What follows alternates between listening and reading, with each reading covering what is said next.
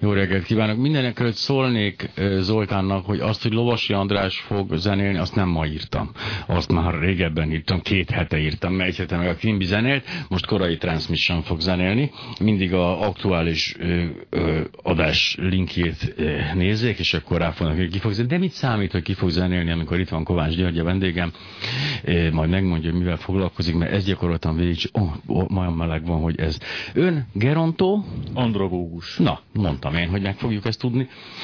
Azért vagyunk itt ma a Skeptikus Társaság hétfői adásában, mert a vannak olyan speciális csalásformák, vagy olyan, hát ez mindig olyan hatás, de kapitalizmusban mi csalás, de minden esetre, amelyek öregekre irányulnak, és kihasználják azt a, azt a, azt a dolgot, hogy az emberek nem csak, hogy nem meg, megöregedni nem akarnak, Magyarországon legalábbis, hanem meghalni sem soha. Én például magam részéről egyáltalán nem akarok meghalni soha, és mondjuk nagyon szívesen veszem, ha valaki azzal talál meg engem, hogy neki van egy olyan tablettája, amit ha én beszedek, ugye akkor nem halok meg soha.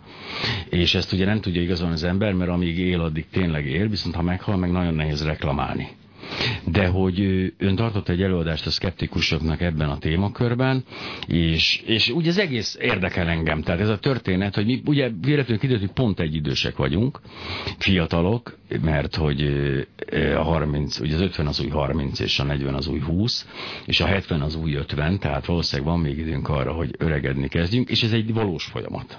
Így van. Tehát nem csak egy reklámszlogán, hanem ez tényleg egy valós folyamat.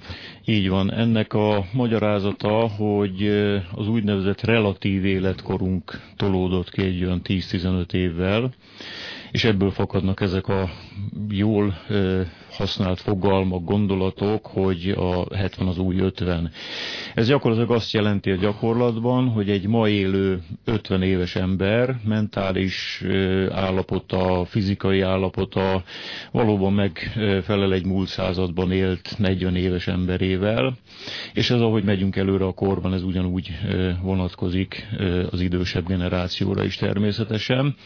Ettől függetlenül én azt gondolom, hogy nagyon sok idős ember ember nem csak, hogy magányban él, hanem kiszolgáltatott helyzetbe is kerül az élete bizonyos szakaszaiban, ami hát alkalmat ad az esetleges csalóknak arra, hogy ezt kihasználják, ezt az állapotot, megpróbálják valamilyen formában becserkészni a, a leendő áldozatot, és nagyon sokszor jól mondta a felvezető gondolataiban, hogy bizony az életminőség, a hosszú élet, vagy a halhatatlanság irányába tesznek kísérletet, és hát mindjárt így vagyunk ezzel, hogy szeretnénk sokáig élni, és hogyha kapunk egy olyan lehetőséget, ami, ami ezt megvilágítja számunkra, akkor, akkor bizony kap, kapunk az alkalmon. Már csak azért is kapunk az alkalmon, mert a tudomány ugyanezt gyújtja nekünk. Tehát tulajdonképpen a tudomány hangzatosabb reklámszlogenek, kisebb tévészpotok nélkül,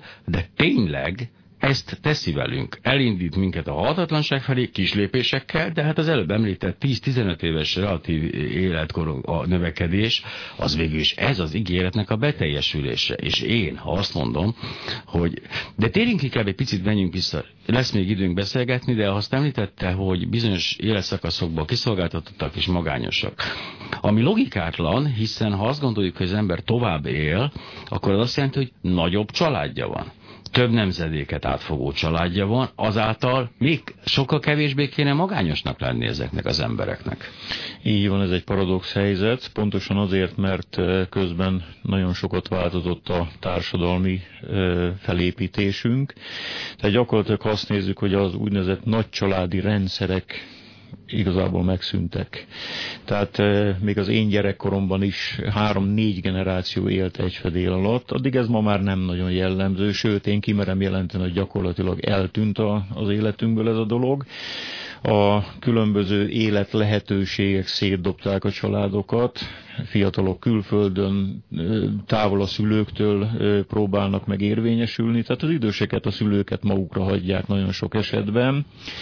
És ma egy olyan helyzet van, amikor azt látom, azt tapasztalom, hogy bizony az egyén megélhetésének a, a harca lehetősége, ez nem is nagyon teszi, nem is nagyon biztosítja azt, hogy, hogy a fiatalok többet foglalkozzanak a szülőkkel, az idősekkel, mert a saját megélhetésük a, a fontos, a saját gyerekeik megélhetése a fontos, és hát azért nézzük meg azt, hogyha valaki több ezer kilométerre dolgozik a, a, szülőktől, több ezer kilométerre él a szülőktől, hogyan tud megfelelő segítséget nyújtani a szülőknek. Tehát egy, egy cég cég ma nem arról híres, hogy, hogy úgynevezett családbarát szempontokat vesz alapul. Ő azt mondja, hogy persze, hát nyugodtan hazamehetsz az édesanyát, az édesapáthoz támogatni őket, de hát a helyedre addig fölveszünk mást. Na most ez azt jelenti, hogy egy munka lehetőség, egy jól fizető munka lehetőség elvesztése, vagy a szülők gondoskodása között egy ilyen nagyon komoly lelki ismereti kérdés kezd el feszülni a fiatalabb generációban, de sajnos az a tapasztalat, hogy, hogy győz a megélhetés, és másodlagos lesz a, a szülők eltartása. Igen, pont is, de ez, ez a kérdés, ami, ami engem elég régóta izgat ettől most a mai beszélgetésünktől függetlenül, hogy, hogy mivel ugye ez a fajta vertikális dolog nem működik, tehát a, a nagy családos működik. Ez nem váltja ki egy horizontális. Tehát az akár nem rokoni kapcsolatban élő generáció, ami egy elhagyatott magányos generáció, nem keresi valahogy a kapcsolatot egymással, nem történik az, mint leginkább a mediterrán országokban talán jellemző egy kicsit jobban, de mindenképpen ezekben, hogy igenis ezek közösségeket alkotnak, most nem a legtriviálisabb ez a, bingo, a bingózás az indián rezervátumba című történet akarom mondani, de azt látom Magyarországon például, hogy nem történik meg ez az egymás felé elindulása. Élnek a kis fakkokban, a pici lakásokban a magányos öregek egymás mellett gyakorlatilag ugyanazon a körfolyosón, és nincs köztük egy szerveződés, nem indult be ez a folyamat. Én azt gondolom, hogy az idősek között vannak próbálkozások erre vonatkozólag, de az elszigetelődés, ami, ami ma már sajnos mondjuk, kimondhatjuk, hogy létformává vált az idősek esetében, ez nagyon sokszor gátját képezi egy, egy jól működő közösség kialakulásának, és hát ha a társadalmat egészében megfigyeljük, akkor nagyon jól lehet látni, hogy egy ilyen elidegenedési folyamat vette kezdetét, ami tart ma is, sajnos, és az, elidegenedés, ez értelemszerűen azt jelenti, hogy valamilyen réteg sérülni fog. Melyik fog sérülni? Hát nyilván az idősebb korosztály fog sérülni ebben a dologban. És hát Csányi Vilmosnak volt egy nagyon jó gondolata, aki azt mondta, hogy irány az egyszemélyes közösségek felé, ami azt jelenti, hogy valóban mm, megszakadnak azok az emberi kapcsolatok, amelyek egy jól működő közösség kiépítésének alapfeltételét szolgálná. Tehát nagyon jól el vagyunk a négy fal között, a számítógép előtt, és a világ különböző pontjaival tudunk kapcsolatot tartani az interneten keresztül, és nagyon sok emberben ez azt az illúziót kelti, hogy ő egy közösség tagja. Én azt gondolom, hogy merész gondolat egy közösségről beszélni a mai világban, pontosan azért, mert nincs. Én még ezt alá is írom. Tehát azt gondolom, hogy aki ebben jól érzi magát, és megtalálja, találja meg ezt az interneten, ezt a közösséget, annak azt mondom teljesen jó. A, a, a gondolom azok, akik a hiányát érzik ennek borzasztóan, és tudják, hogy ez a fajta közösség, ez igazából egy álközösség, egyfajta virtuális. Valóban most mind a két szempontból, mert az internet miatt is virtuális, de egyébként sem. Tehát nem, virtuális közösség is lehet valódi közösség, ugye tudjuk. Ezek általában nem azok. És hogy ennek ellenére nem működik az dolog, az elszigeteltség előnyökkel jár. Ugye nem nem érnek olyan negatív hatások, nem érnek csomó dologtól megvéd engem az, hogy én ott a négy fal között egyedül el vagyok, ez természetesen egy idős korban, ez egy használható történet, és közben persze kiszolgáltatottabbá is tesz engem, hisz az információim nem a a felhalmozott tudás alapján érkeznek, hanem a, a hülyeségek alapján, amiket én a, a látszat közösségembe, a fodrászomtól hallok, vagy, a, vagy a esetleg a, a, a boltba a Katitól. És innentől kezdve a dolog elindul abba az irányba, amire az egész beszélgetést ugye elkezdtük, hogy egy kiszolgáltatottá válik a közösség, és ezt bizony bizonyos csalási formák csodálatosan megtalálják. Így van. Ugye a csalások esetében én mindig azt szoktam alapul venni, hogy elsősorban a, az emberi pszichére építenek. Nyilván. Ez egy nagyon fontos dolog. Na most ugye az öregedésnek hát számos problematikája van, számos folyamata van, amit ugye ismerünk de nagyon sok olyan dolog van, amivel nem foglalkozunk előképpen, ilyen például azok a, ilyenek például azok a változások, amelyek végbe mennek ugye az ember életében az idősödés során. Mondok egy egyszerű példát erre, hogy bizonyos életkor után azt lehet tapasztalni, hogy a ráció helyett az emóció kezdi átvenni az irányítást felettünk, vagyis sokkal érzékenyebbé válunk időskorban a saját magunk problémáival szemben is, de mások problémáival szemben is értelemszerűen. És hát nagyon sokszor azt lehet tapasztalni, hogy a csalók erre ugranak, mert egy ilyen formában kiszolgáltatott helyzetben lévő egyént könnyebb lépre csalni. Tehát mondok egy példát rá, hogy egy csaló például szánalmat kelt egy idős emberben, tehát elesettséget színlel, nagyon komoly traumatikus családi helyzetről számol be, és az idős ember megsajnálja ezt a, a szerencsétlennek tűnő csalót, akiről ő nem tudja, hogy csaló, és megpróbál e, ilyen anyai ösztönökre hivatkozva segítséget nyújtani. Tehát a bizalmába férkőzi. Vagy apai? Vagy ez inkább vagy apai, hát inkább a nőkre jellemző de férfiak sincsenek uh-huh. védettségben ez, ez ügyben. És akkor azt lehet tapasztalni, hogy nagyon gyorsan bizalmukba férkőzik a, a csaló ezeknek az idős embereknek, hosszú napokon, heteken, hónapokon keresztül állítja fel a csapdát, mire az idős ember besétál ebbe a dologba, és hogyha besétált a körbe zárul, és onnan már nincs menekvés. Tehát nagyon oda kell figyelni ezekre a dolgokra, mert amikor a bizalom kiépül valakivel szemben, akkor az óvatlanság is szerepet játszik ebbe a dologba. Tehát kevésbé vagyunk óvatosak, jobban elhiszünk bizonyos dolgokat, aztán könnyebben aláírunk bizonyos papírokat, amikről később kiderül, hogy nem eltartási szerződés, vagy nem az idős ember érdekeit szolgáló papírról van szó, hanem éppen azt írta alá, hogy a házat most adta át ennek az illetőnek, és hát el lehet menni jogorvoslatért valahova. Azt mondta nekem egy ismerő, kedves ismerősöm, ugye, hogy a csaló az, aki tényleg foglalkozik ezekkel az emberekkel. Ő energiát, időt szán rájuk, meghallgatja őket, ott van, foglalkozik velük. Tehát tulajdonképpen ez egy, ez egy ezzel az energiával akár tényleg segíthetné is az időseket, de nyilván ő nem erről szól a történet, de hogy ő, ő ott van. Tehát miközben ez az ember egyedül maradt, a, a Sánkhájban dolgozik a fia, a lánya pedig Kanadában, talál egy embert, aki foglalkozik vele. És nagyon érdekes következményét láttam ennek a történetnek egy, egy személyes tapasztalat alapján. Van nekem egy nagyon kedves ismerősöm idős hölgy volt, akit egy, egy átvertek elég csúnyán átverték, és utólag még mindig nosztalgiával gondol vissza azokra a hónapokra, amik ezt az átverés, ezt a kifosztásnak a felépítések voltak, hogy tulajdonképpen akkor milyen jól érezte magát. És tulajdonképpen még az, hogy kirabolták a lakását, még bele is fér, mert legalább ott volt valaki, és foglalkozott vele heteken át, rendszeresen el volt. És ez egy nagyon ijesztő dolog ám egyébként. Van. Tehát pont ez az a kiszolgáltatottsági helyzet, amire én alapoztam ezt a mai első néhány gondolatomat, mert hogy egy idős ember igyekszik a magányból menekülni. Tehát egy magányban élés nem túl jó, főleg időskorban. Nem fiataloknál más a helyzet egyébként, azt tapasztalom, hogy ezért van ez az elszigetelődés, mert, mert így nem kell másokkal ö, ö, szembe kerülni, nem kell elviselni másokat. Igen, ám, de időskorban ez nem így van. Időskorban az ember ö, igyekszik ebből a magányból ki menekülni, és ezeknek a menekülési útvonalaknak minden fortéját, formáját megpróbálják maguknak megszerezni, és hogyha ez egy jól szituáltnak tűnő csalóképében jelenik meg, akkor az lesz számukra a szalmaszál.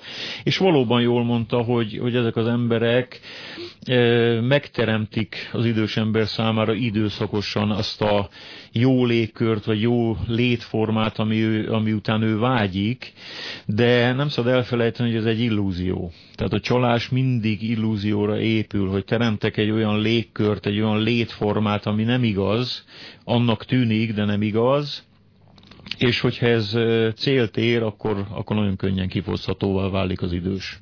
Igen, csak itt mindig az a kérdés, és ez persze messzire vezet már nem gerontológia, hanem inkább filozófia, hogy ha legalább az ember a, választhat a, a magány pokla között, és a, a nem magány illúziója között, akkor még, még talán a nem magány illúziója is jobb neki, mint, mint végigélni azt a fajta magányt, ami, ami öregkorba vár rá. Igen, mert nem számolnak ennek az egésznek a következményeivel. Tehát előfordulhat az, hogy, hogy jól esően gondol vissza azokra a hetekre, vagy időszakra, amikor ő úgy élte meg ezt az egészet, hogy bán, jól bánnak vele, gondoskodnak róla de azért itt vannak olyan dolgok, amikor, amikor a teljes nincstelenségbe fog torkolni ez az egész történet, onnan már nincs visszaút, tehát egy idős embernek már nincs lehetősége újra, újraépíteni, újraépíteni a, az elvesztett életét, az elvesztett vagyonát, Úgyhogy a keserves ébredés az ezután kezdődik, és az sokkal rosszabb, mint, mint Igen, igen, esetünkben, amit magány. én mondtam, ugye néhány festményről volt szó, amit elloptak a, a értéke, nagyon értékes, de Olyan, megmaradt a ház, megmaradt a izé, tehát így,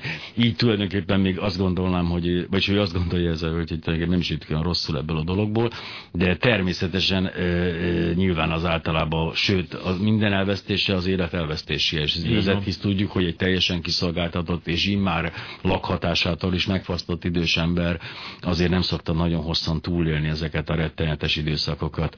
Ön említette, hogy 40 éves, nagyjából 40 évesen kezdett el 40 körül ezzel a témával foglalkozni, és ez nagyon érdekes volt, hogy az akkor idősnek tűnő, vagy idős 70-es korosztály, hogy reagált erre, illetve a hírek után, mert közben nézem az órán, Kovács Györgyel térjünk már vissza arra, hogy Mit tehet a társadalom ugye ez ellen, hogyan védekezhet, illetve mit az idős ember, aki most ezt hallgatta ezt eddigi műsorunkat, és azt mondta, hú, akkor én soha többé senkivel nem állok szóba, ami szerintem megint nem egy jó megoldás. Hogy majd arról beszéljünk egy kicsit, hogy mi, a, mi az egyéni védekezési technika egy ilyen esetben, illetve hogy mit tehet a társadalom. Zenélünk, híreket mondunk, megint zenélünk, jövünk vissza Kovács Györgyel a Zsigmond Király Egyetem munkatársával. Igen, itt vagyunk, Para Kovács Imre vagyok, és a vendégem Kovács György, ez a Kovácsok napja a Klubrádióban. Ott fejeztük be, hogy mik a egyéni védekezési stratégiák, illetve mit tehetne többet, a, a, nyilván a családot tudjuk, tehát az, az egyértelmű, de a társadalom, tehát nem a, nem a konkrét család, illetve az egyén. Na most én azt gondolom, hogy ma egy olyan kultúrában élünk, ahol gyakorlatilag a társadalom két része szakadt idősekre és fiatalokra, és ennek egyenes következménye, hogy érdekek ellen érdekek feszülnek sokszor egymásnak, és a két korosztály nem mindig érti meg egymást, nem mindig pendülnek azonos hangon, és ez nagyon sokszor komoly konfliktusok táptalaját eredményezi. Gondolok itt például arra, hogy Ugye a fiatalok megfogalmaznak egy kritikát az idősek felé, hogy ők miután már nem keresők, csak fogyasztók, ők egy másodrendű állampolgárok gyakorlatilag, és hát valójában hogy a fiatalok tartják el az időseket. Na most én azt gondolom, hogy ez egy nagyon gonosz és torz kritika ebben az esetben, mert hogy egy 90-es évek végén birtokomba került egy adat a Demográfiai Intézet vezetője részéről,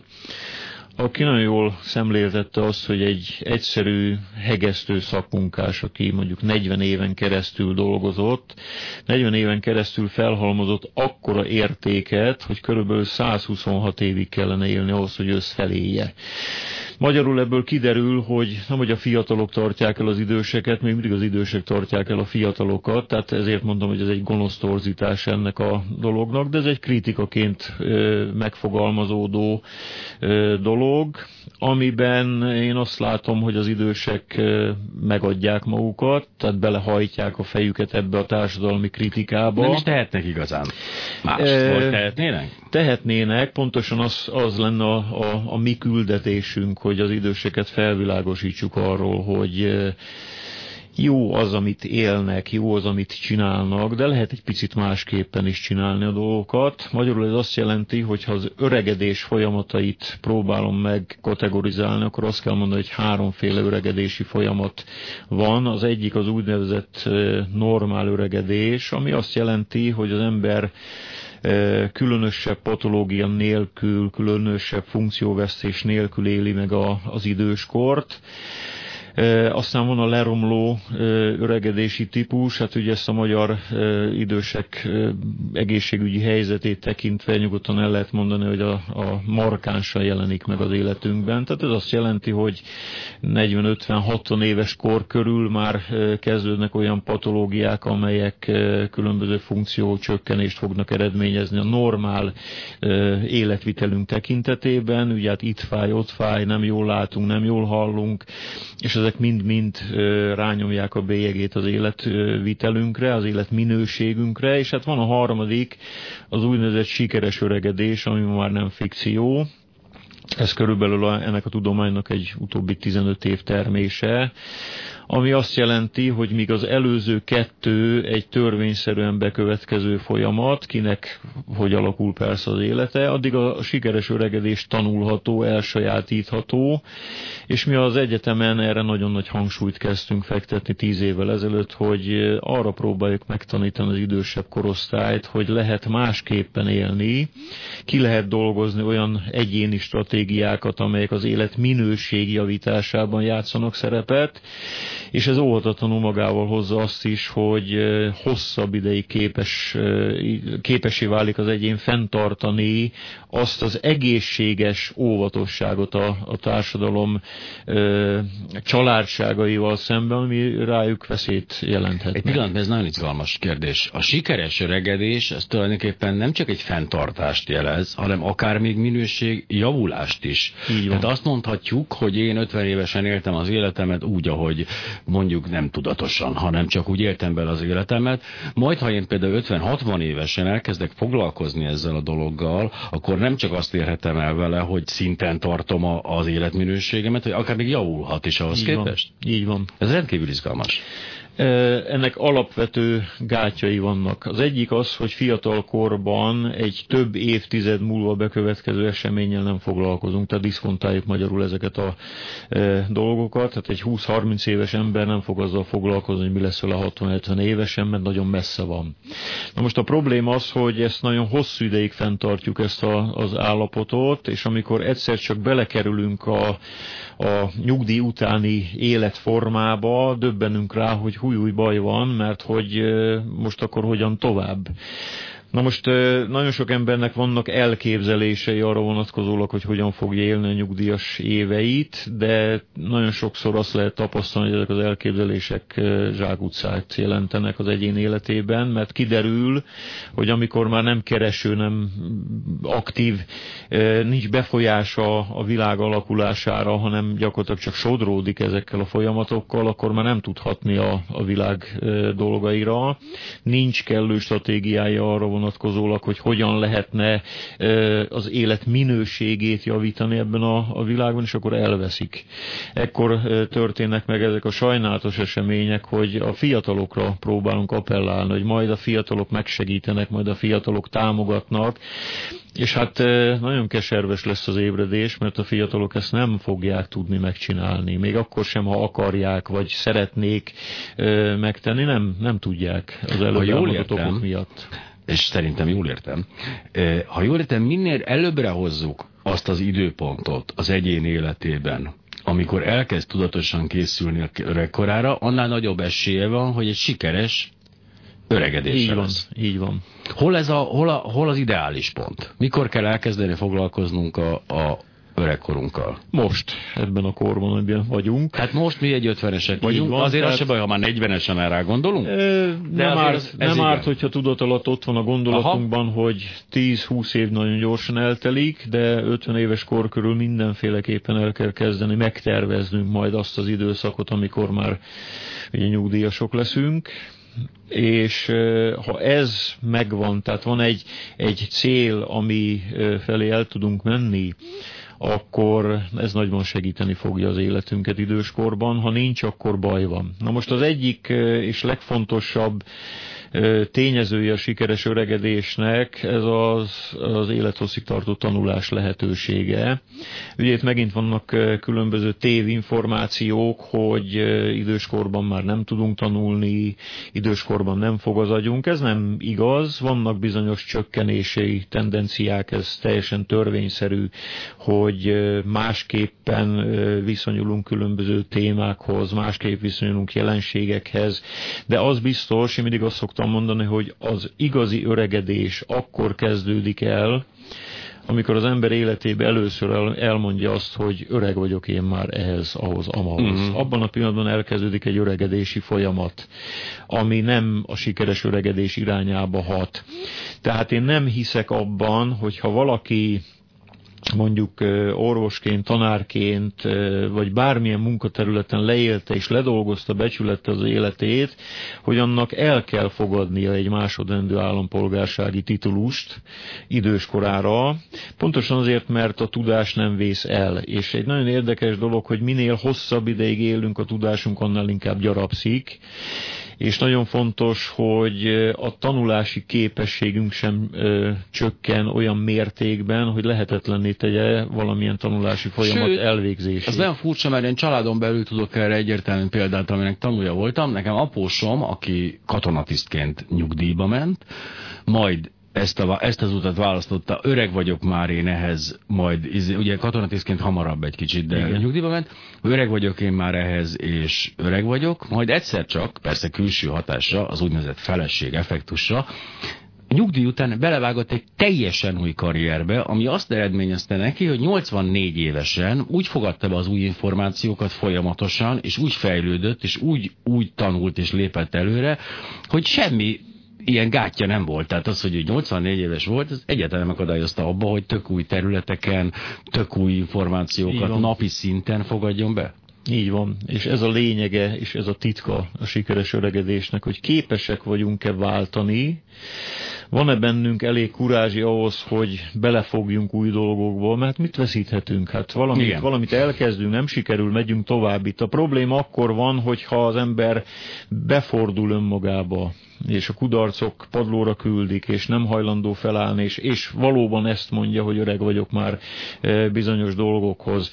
Ugye a nyugdíj után van egy ilyen szerencsés helyzet, hogy az ember akkor valóban azt tehet, amit akar büntetlenül, következmények, idő, idézélbe tett téve következmények igen. nélkül, mert ha nem sikerül egy útvonal, akkor van egy másik, van egy harmadik, és bizony ez, hát most ugye az egyetemen, ha megnézzük, nagyjából 5000 emberrel foglalkozunk, tehát nagyjából 5000 fős az a mhm. hallgatóság, akikkel mi gyakorlatilag napi szinten kapcsolatban vagyunk, különböző tanfolyamokat szervezünk számukra, különböző tanácsokat tudunk adni számukra, és én azt tapasztalom, hogy, hogy belül, a lelkükben fiatalodnak meg ezek az emberek. Új célok, új remények születnek számukra, új kapcsolatok nyílnak meg előttük, ami egy nagyon-nagyon fontos dolog, és itt nem a közösségről beszélek elsősorban, hanem arról, hogy hogy legyen az életünkben olyan biztos támpont, ami irányába el tudunk mozdulni, ami, ami felé tudunk lépni, nyitni, és ebben a pillanatban azt gondolom, hogy a sikeres öregedés útjára tudtunk lépni. A baj akkor van, ha hagyjuk elmenni mellettünk a lehetőségeket, nem nyúlunk utána, nem nézzük meg, hogy képesek vagyunk-e megcsinálni, vagy sem, hanem egyszerűen elengedjük azzal a, a nagyon jó leső gondolattal, hogy öreg vagyok már ehhez. Igen, csak ez például, ez nagyon jól hangzik. És tudom, hogy a Klubrádió hallgatónak jelentős része most azonnal az internetet ugrat, és hát ő sikeresen akar megöregedni, és keresi a lehetőségeket, de száz lehetőséget fog találni az interneten, és abban 99 az imént említett csalások valamelyike. Tehát itt az a borzasztó, hogy pontosan ugyanez az üzenete általában a csalóknak is, mármint a szervezett csalókról beszélek, nem az egyénekről, akik beférköznek a bizalomba és ellopják a tévénket, hanem pontosan ez az üzenete. Tehát ez egy életveszélyes terep, hogy, tehát jó, konkretizáljuk, tényleg azt mondom most, ez nem a reklám helye, de aki most fellelkesedett ezen az, adó, ezen az adáson, és azt mondja, hogy ő egyrészt szeretné, aztán nem vernék még nem is biztos, hogy sikeres öregedést akarja, és nem is biztos, hogy most ő új célokat akar kitűzni, csak valami biztonságot, akkor hova fordulhat? Kit keressen? Mit, mit csinálja? Hát nézd, ez egy nagyon nehéz kérdés, és én megmondom őszintén nem merek erre konkrét választ adni, mert hogy innen nem tudom én megítélni pontosan azt, hogy mi az, ami zsákutca, mi az, ami nem. Ugye a lehetőségek azok végtelenek gyakorlatilag, és én azt gondolom, hogy nem egyének felé célszerű fordulni, nem társaságok felé célszerű fordulni, azért elsősorban, mert ahol sok ember verődik össze egy bizonyos cél érdekében, ott kevesebb az esély arra, hogy átverjék az illetőt. A, a gyanúsabbak vagy a problematikásak mindig az egyéni kezdeményezések, amikor valakit látunk, egy fiatal embert, aki felkínál számomra egy, egy lehetőséget, és akkor beleugrok ebbe a történetbe, és akkor kiderül, hogy zsákutca. Na most, hogy miért veszélyes ez a dolog? Ugye nézzük meg a nyugodtan az internetet, föl lehet lapozni, hogy például időseknek nagyon sok tanfolyamot szerveznek fiatalító tanfolyam. Hát ki az, aki erre nem ugrik? Hát És akkor vagyonokat fizetnek ki azért, hogy végüljenek, mit tudom én, 6-8-10 órát, vagy akármennyit. És akkor folyamatosan azt hallják, hogy na mennyivel fiatalabbak tűnik most Erzsike néni, vagy Józsi bácsi, meg mennyivel kisimultabb, mióta ide jár, és elhitetik vele, hogy ez Mi így van. Na most ez egy legális csalás persze, mert ugye a funkcióját nem nagyon tölti be a, a történet, de végül is belekerül a, a, az idős ember egy olyan közegbe, ahol azt az illúziót keltik számára, hogy ez jó. Persze hosszú távon nincs eredménye értelemszerűen. Kivéve a placebo hatás odáig, e, hogy ő ezután elkezdi úgy élni igen, az életét. Igen, igen, az egy más, igen, más helyzet, de, de ebből van a kevesebb. De ez is egy perspektíva például, hogy hogy eh, hogyan tudunk megvilágítani lehetőséget egy idős embernek. Több eh, kínálatból lehessen választani. Ez egy nagyon fontos dolog, mert minden egyénnek megvan a saját eh, rájellemző irányvonala, amit ő szeretne esetleg képviselni a továbbiakban. Vagy vannak olyanok, amik egyszerűen az egyéniségének nem megfelelőek, hiába akarjuk ráerőltetni a dolgot, nem fog menni a történet. A másik, hogy haszna legyen a dolognak. Tehát bármit csinál az idős ember, bármilyen irányba mozdul el, annak legyen valamilyen célja, valamilyen haszna, mert egyébként nem fogja teljesíteni a, a funkcióját. Tehát például mondjuk van egy csomó nyelv tanfolyam, amit időseknek hirdetnek. Most mit tudom én, megtetszik egy idős embernek az orosz, és akkor megtanul oroszul, és perfektül fog beszélni oroszul, de soha életében nem kerül olyan helyzetbe, hogy megszólaljon a, a, a tanult nyelven. Akkor ennek nem volt értelme ennek ha a tanulási... csak nem kezdi el a klasszikusokat olvasni eredetiben, Dostoyevsky-től. Persze, de, de még egyszer mondom, ha nem kerül ilyen helyzetbe, ahol felhasználja ezt a megszerzett tudást, akkor nem volt értelme. Most csak példaként Fe, hoztam nyilván, persze nyilván. az orosz, tehát mondhattam volna bármit is. Tehát az a lényeg ennek a dolognak, hogy az, amit ő megtanul, az, ami irányába elmozdul, annak legyen egy végpontja, egy zárópontja, ami célként határozható meg, és ezt a célt elérte, akkor, akkor az biztos, hogy egy jó esőérzéssel fog eltölteni. A gond akkor van, ha olyan célokat tűzünk ki, ami nem átugorható, nem leküzdhető, és ez például egy csalási forma lehet, amikor megpendítek egy meggazdagodást, egy jólétet, ha ezt és ezt megcsinálja az idős ember, vagy ezt és ezt a folyamatot megpróbálja kidolgozni, és a végeredménye nem az lesz, mint amit, kap, amit ígértek számunkra, akkor baj van. Akkor ez egy kudarc érzés, egy kudarc élmény, és ez értelemszerűen azt is fogja eredményezni, hogy a további kezdeményezésekben már szkeptikussá válik, óvatosabbá válik, gyanakvóbbá válik, és akkor viszont lelép a sikeres öregedés útjáról, és elindul egy, egy passzív, a veg, teljes vegetáció irányába ható létforma felé, ami, ami nem jó. Én időközben feltöltöttem a teljes előadást egyébként Svindlerek hálójában, hogyan vernek át minket, főleg az időseket címmel, ezt megtalálják önök a a, a műsor Facebook oldalán, de és közben hogy rohan az idő? De még van 7 percünk, úgyhogy e, akkor adjunk praktikus tanácsokat, mi a mi gyanakvásokat, mi az, ami, ha egy, kap egy lehetőség, egy személyes megkeresés, egy internetes hirdetésbe találkozunk vele, mi az, ami alapján, a, hú, kezdjünk el gyanakodni, tényleg. Mik azok a jelek? Hát Például azt, azt vettem észre, bocsánat, hogy saját példát mondok megint, de imádom a saját példákat. Azt vettem észre, hogy a 100 föl, ami 100 ezer forint fölött van, az már önmagában a gyanús. Igen. Én azt gondolom, hogy a könnyen megszerezhető haszon az mindig gyanús. Tehát amikor kevés befektetés, kevés energia befektetése mentén lehetőséget nyújtanak nagy haszonra, könnyen megszerezhető vagyonra, teljesen mindegy mekkora az értéke, ezek mind gyanúsak. Tehát ma nem egy olyan világot élünk, ahol csak úgy ingyen osztogatnak különböző meggazdagodási lehetőséget, ezek mind-mind nagy mértékben a, a csaláson alapulnak, és nagy esély van arra, hogy ez egy zsákutca, körültekintőnek kell lenni abból a szempontból, hogy mielőtt belevágunk egy folyamatba, egy tranzakcióba, tudnunk kell azt, hogy kik foglalkoznak vele, milyen formában foglalkoznak vele. Nem árt, hogyha tájékozódunk, hogy akik már benne voltak ebbe a folyamatba, ő nekik milyen tapasztalataik vannak, és ezekből azért egy picit le lehet következni azt, hogy ez egy, ez egy legális dolog, ez egy jó dolog, vagy kevésbé, és akkor eldönthetjük, hogy belevágunk, vagy nem. Igen, mert a kapitalizmusnak az a csapdája, hogyha én ugye most egy közeli múlti példát hozok fel, hogy egy 24 ezer forintos matracot 240 ezer forintért árulok, az a kapitalizmus törvényei szerint semmi problémával nem jár. A körülmények, az eladási körülmények, a behálózás, a tévinformációk persze etikai kétséget felvetnek, de talán még ez is legális maradhat. A másik példa meg az, amikor Viszont tényleg az van, amikor én egy olyan lehetőséget kapok, hogy jó napot kívánok, lenni egy lehetőség. Nagyon sok munkával én megélhetek. Akkor a másik lehetőség meg az, hogy ó, de hogy hát otthonról végezhető, gyakorlatilag munkanélkül gazdag leszek, akkor azért azért az már kell egy élettapasztalat, ami persze az öregeknek meg kéne, hogy legyen, kell egy élettapasztalat, hogy nem, nem, azt hiszem, hogy a nagyon sok munkával viszonylag jól élhetek, az egy igaz történet, de hát ki akar nagyon sok munkát végezni, ugye? Itt ez a gond inkább, hogy azért megpróbálom, én beledobok egy 20 ezerest abba, hogy hát nagyon gazdag leszek, és nem.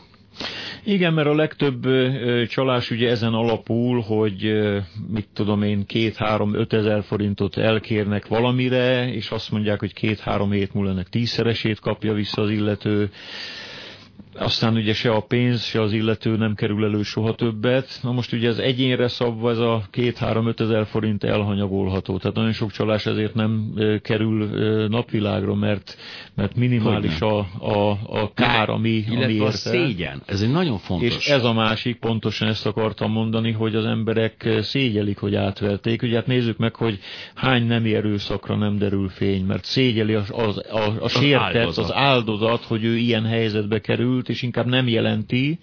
Na most a, a csalásnál pontosan ugyanez a, a helyzet. Ha nem tudom, belefér, ezt muszáj elmondanom. Persze. 80-as évek egyik csúcs csalása volt számomra, amikor e, újsághirdetésben jelent meg a, a, a felhívás, hogy e, Nyugat-Európából behozott napenergiával működő ruhaszárító kapható, tíz év garanciával, stb. stb. Nem tudom, mit tudom, az ára 2500 forint, és aki 400 forintot befizet előleként, az már is birtokba veheti, és stb. stb. Rengetegen küldték el a 400 forintot, és aki ezt elküldte, az kapott két méter spárgát és két csipeszt. Azt tudja egyébként, ezt megismételték éltek az Egyesült Államokban utána? Ö, Szintén magyarok? Na, hát hogy hát magyar, magyarokhoz nagyon sok ilyen fűződik. De ez miért lenne csalás? Ö, Hisz, bocsánat, igazat állított. Igen, mert nagyon sok csalás azért sikeres, mert nem hazugságon ö, alapul, hanem igazságra épül de végül is az, mert, mert az ember nem azt kapta, amit, amit szeretett volna, tehát az ő elképzelésében ja, egy... hát bocsánat, egy, a csalás lényege pont ez, hogy az én, az én elképzeléseim hogyne. alapján gondolom, aztán megkapom a valóságot. Hogyne. De már ez a politika, amiről beszélünk, igen, nem zárójelben. És azt teljesen megkerüljük, de hogy ez, hogy nekem vannak bizonyos elképzeléseim, az az én hibám, elnézést, hogy tehát ez pont olyan, mint hogy én megyek az utcán, és látok egy lányt, és azt mondom róla, hogy édes Isten, hát milyen csodálatos, fel feleség, anya lesz, és milyen klassz lesz vele megöregedni, hát ő nem mondott még semmit, csak én azonnal belevetítettem az összes őrületet. Így van, nagyon sokszor a fantázia képünkbe ö, szeretünk bele, tehát ez egy nő esetében, férfi esetében is így van, vagy egy lehetőség esetében. Tehát amikor az ember elgondolja, hogy jaj, milyen jó lenne ezt a folyamatot végigcsinálni, és akkor elképzeli magát az Adriákon egy, Jó, bizony, egy jakton. egy jakton napozva, pesgőt kortyolgatva, ez, ez a fantáziakép, és ez a fantáziakép elindítja, ellöki abba az irányba, ahol, ahol esetleg kudarc lesz a vége. Tehát, Tehát azért azt megállapíthatjuk, hogy egyetlen csaló sem tud annyira becsapni minket, mint ahogy mi saját magunkat. Így van, így van. Sajnos az önbecsapás egy nagyon fontos szegmense volt ennek az előadásnak az önbecsapás kérdése, ami legalább olyan ö, következni, negatív következményekkel jár, mint hogyha effektíve becsapnánk, vagy Más csapna be minket. van. Na most mire gondolok? Ugye ez egyik nagyon fontos önbecsapási kérdés, amikor amikor egy hazug életúton járunk.